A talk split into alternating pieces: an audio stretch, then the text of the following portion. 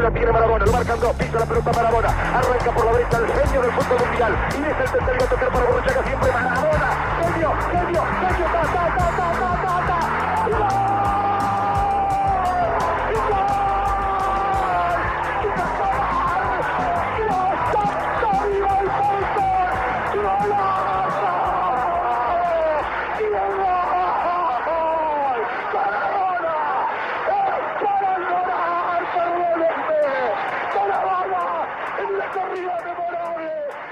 Herkese merhaba. Arjantinli efsane futbolcu Diego Armando Maradona 60 yaşında Tigre kentinde geçirdiği kalp krizi nedeniyle hayatını kaybetti. Kimilerine göre bir idol, kimilerine göre bir halk kahramanıydı. Hatta kimileri onu Tanrı'nın yeşil sahalardaki sureti olarak tanımladı.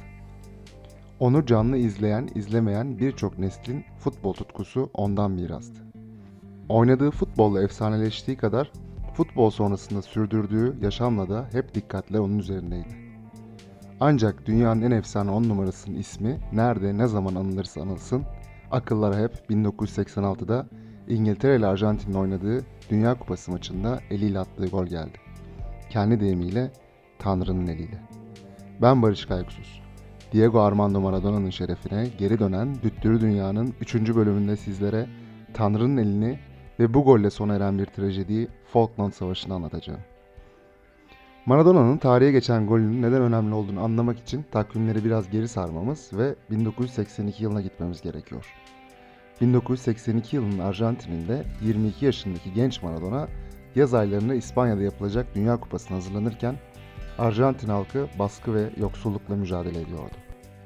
1976'da yönetime el koyan askeri junta, ülkedeki silahlı, silahsız, örgütlü, örgütsüz tüm siyasi muhalefeti yok etmek için çok sert bir baskı politikasına girişmiş, yıllar boyunca binlerce kişi junta tarafından öldürülmüş, kaçırılmış veya kaybedilmişti. Arjantin'de işkence ve idam artık sıradanlaşmış ve ülkenin soğuk bir gerçeği haline dönüşmüştü. Tüm bunların yanı sıra giderek derinleşen ekonomik kriz nedeniyle tabandaki huzursuzluk günden güne artıyor saygınlığını yitiren askeri junta sorunlara çözüm bulmakta zorlanıyordu. Arjantin bu koşullar altında 1982 yılına girerken junta'nın başındaki General Galtieri'nin aklına dünyadaki hemen hemen tüm diktatörlerin aklına en az bir kere gelen bir fikir geldi. Savaş çıkarmak. Askeri junta iç kamuoyundaki huzursuzlukları gidermek ve rejime desteği arttırmak için anti-emperyalist milliyetçilik kartını masaya sürdü.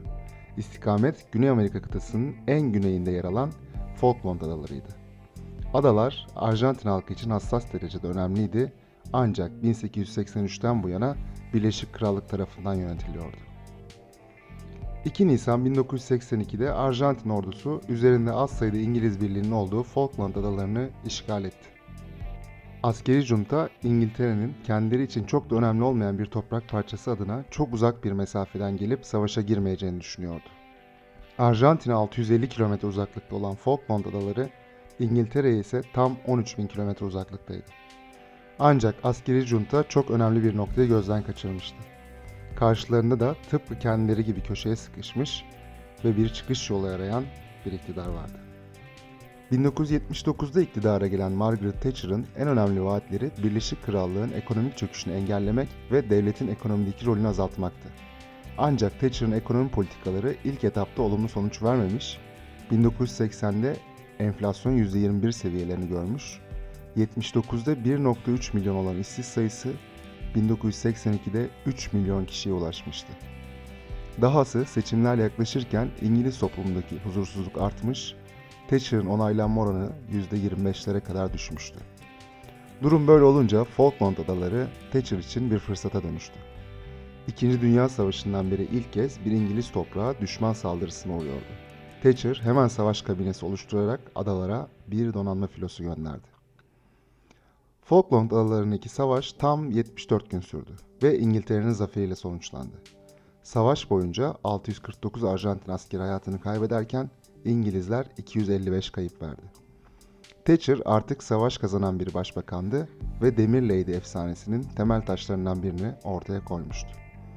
Zira savaştan bir yıl sonra yapılan seçimleri de Thatcher'ın liderlik ettiği Muhafazakar Parti ezici çoğunlukla kazandı. Londra'da zafer şarkıları söylenirken Arjantin'in kalbinde Buenos Aires'te öfke ve utanç vardı. Falkland yenilgisi ve verilen kayıplar Arjantin toplumunda önemli bir travma yarattı. Askeri junta devrildi ve General Galtieri görevden çekildi. Savaştan bir yıl sonra ülkede yeniden demokrasi tesis edilmişti. Ancak binlerce kilometre öteden gelen bir düşmana yenilmek Arjantin halkında bir utanca neden olmuş, savaştan dönen gaziler bile toplumdan dışlanmıştı. Borges'in iki kelin tarak kavgası olarak tanımladığı savaş bu şekilde sona ererken 4 yıl sonra Maradona ve arkadaşları Meksika'da düzenlenen Dünya Kupası'nda sahne alıyordu.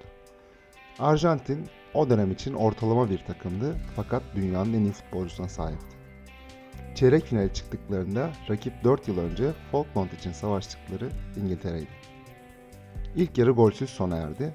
İkinci yarı ise sahneye Maradona çıktı. Önce kendisinden 30 santimetre daha uzun olan İngiliz kaleci Shilton üzerinden eliyle topu ağlara gönderdi. 4 dakika sonra ise neredeyse bütün İngiliz takımını çalımlayarak attığı, daha sonra yüzyılın golü olarak tanımlanacak golle fark ikiye çıkardı. Maçtan sonra elle attığı golle ilgili olarak tarihe geçecek açıklamasını yaptı Maradona. Biraz Maradona'nın kafası, biraz Tanrı'nın eli. Maradona'nın sürdüğü hayatın özeti gibi bir maçtı. Tanrı'nın eli ve yüzyılın golü. Siyah ve beyaz. Daha sonraları bu golün sembolik bir intikam olduğunu söyleyen Maradona, 2000 yılındaki otobiyografisinde şu ifadeleri kullanıyor. Orada birçok Arjantin çocuğun kuş sürüleri gibi öldürüldüğünü biliyorduk. Bu bizim intikamımızdı. Falkland'da olanları kısmen iyileştirdi. Maçtan önce hepimiz iki şeyi birbirine karıştırmamamız gerektiriyorduk ama yalandı. Koca bir yalan. Bunun dışında başka bir şey düşünmüyorduk. Maradona elle attığı golü aynı maçta attığı ikinci gole tercih edeceğini söylüyor. Çünkü elle atılan gol ona göre İngilizlerin cebinden cüzdanını aşırmaya benziyor. Ve yıllar sonra verdiği bir röportajda elle attığı golle ilgili olarak her kim bir hırsızı soyarsa 100 yıl boyunca affedilmeli diyor. İngilizler ise uzun süredir tepkili. Falkland Savaşı'nı kaybetseler üzerine durmayacaklara kadar uzun süredir tam 34 yıldır bu golü unutamıyorlar.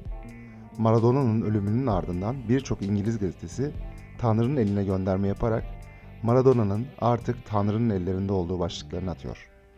Öyle ki gol pozisyonunun diğer kahramanı İngiliz Shilton, Maradona için yazdığı veda yazısında hala kızgın olduğunu gizlemiyor. Büyük bir futbolcuydu ama ne yazık ki sportmen biri değildi. Yıllarca ikimizi bir araya getirmek istediler.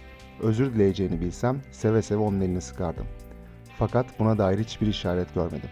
Umarım o gol Maradona'nın mirasını lekelemez, diyor Shilton. Ama Shilton'ın aksine dünyanın dört bir köşesinde yaşayan milyonlarca kişi de Tanrı'nın elini Maradona'nın mirasının en önemli parçası olarak sahipleniyor. Kimilerinin sahtekarlık olarak değerlendirdiği bu gol, savaşın açtığı ama siyasetin veya diplomasinin kapatamadığı bazı yaraların Azteca Stadyumunda 1.65'lik genç bir Arjantinli tarafından kapatılması anlamına da geliyor. Daha önce de dediğim gibi bu bir Maradona hikayesi. Siyah ya da beyaz ama asla gri değil. Bu kaydı oluştururken BBC ve El Cezire'nin Falkland Savaşı ile ilgili belgesellerinden The Athletic'in Maradona için hazırladığı özel seçkiden ve Sokrates dergide Tanıl Bora imzasıyla yayınlanan Tanrı'nın Eli yazısından faydalandım. Kapanışı da Manu Chao'nun Maradona için söylediği La Vida Tombola şarkısıyla yapmak istiyorum. Bir dahaki bölümde görüşmek üzere, hoşçakalın. Si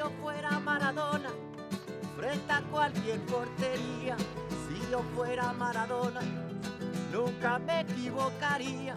Si yo fuera Maradona, perdido en cualquier lugar, la vida es una tómbola, de noche y de día.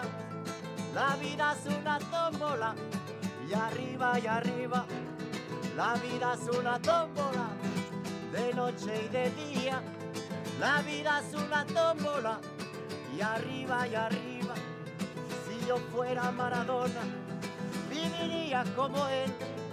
Mil cohetes, mil amigos, lo que venga mil por cien. Si yo fuera Maradona, saldría Mondiovisión.